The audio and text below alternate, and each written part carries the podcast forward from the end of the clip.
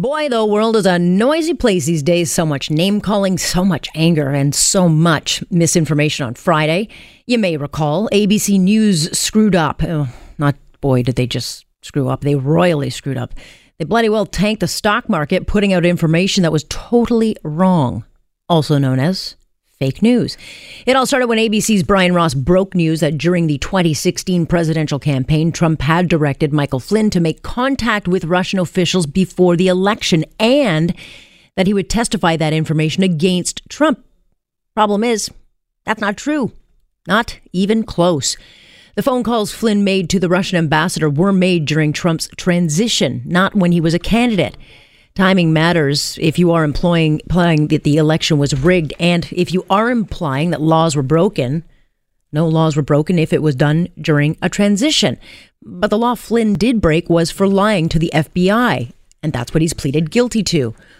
For hours, however, this erroneous information spread like wildfire, dangerously wrong information that had real consequences, especially for those who watched their investments tumble 350 points in the stock market. The Voy View's Joy Behar made an utter fool of herself, not just celebrating the wrong information, but endorsing it, reading it out to her low information audience, and then further implying collusion was imminent.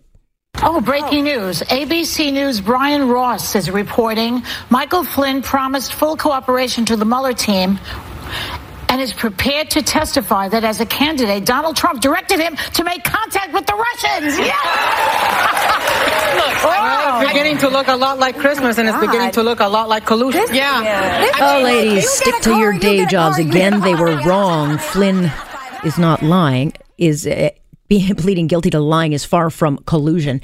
Hours went by and ABC tried to fix the mess, issuing at first a clarification as if to say, oops, we made a little mistake. Far from it.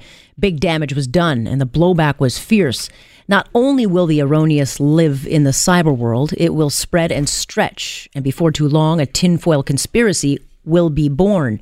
It wouldn't be until a full day later on Saturday that ABC would finally acknowledge the mistake and issue an apology, announcing Brian Ross was suspended for a month. Ross, a multi award winning investigative reporter, one of the network's big, credible stars. Hey, Joy, you got anything to say now? Ah, she's pretty quiet.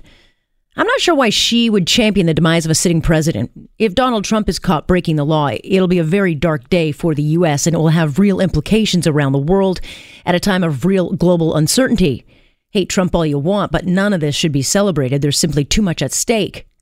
Next time you hear the term fake news, what ABC pulled Friday is a perfect example.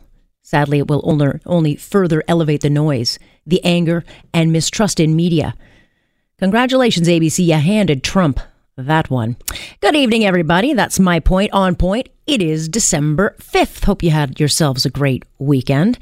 I'm Alex Pearson. It is uh, a great day because we welcome our new listeners in Hamilton on 900 CHML and in London on 980 AM.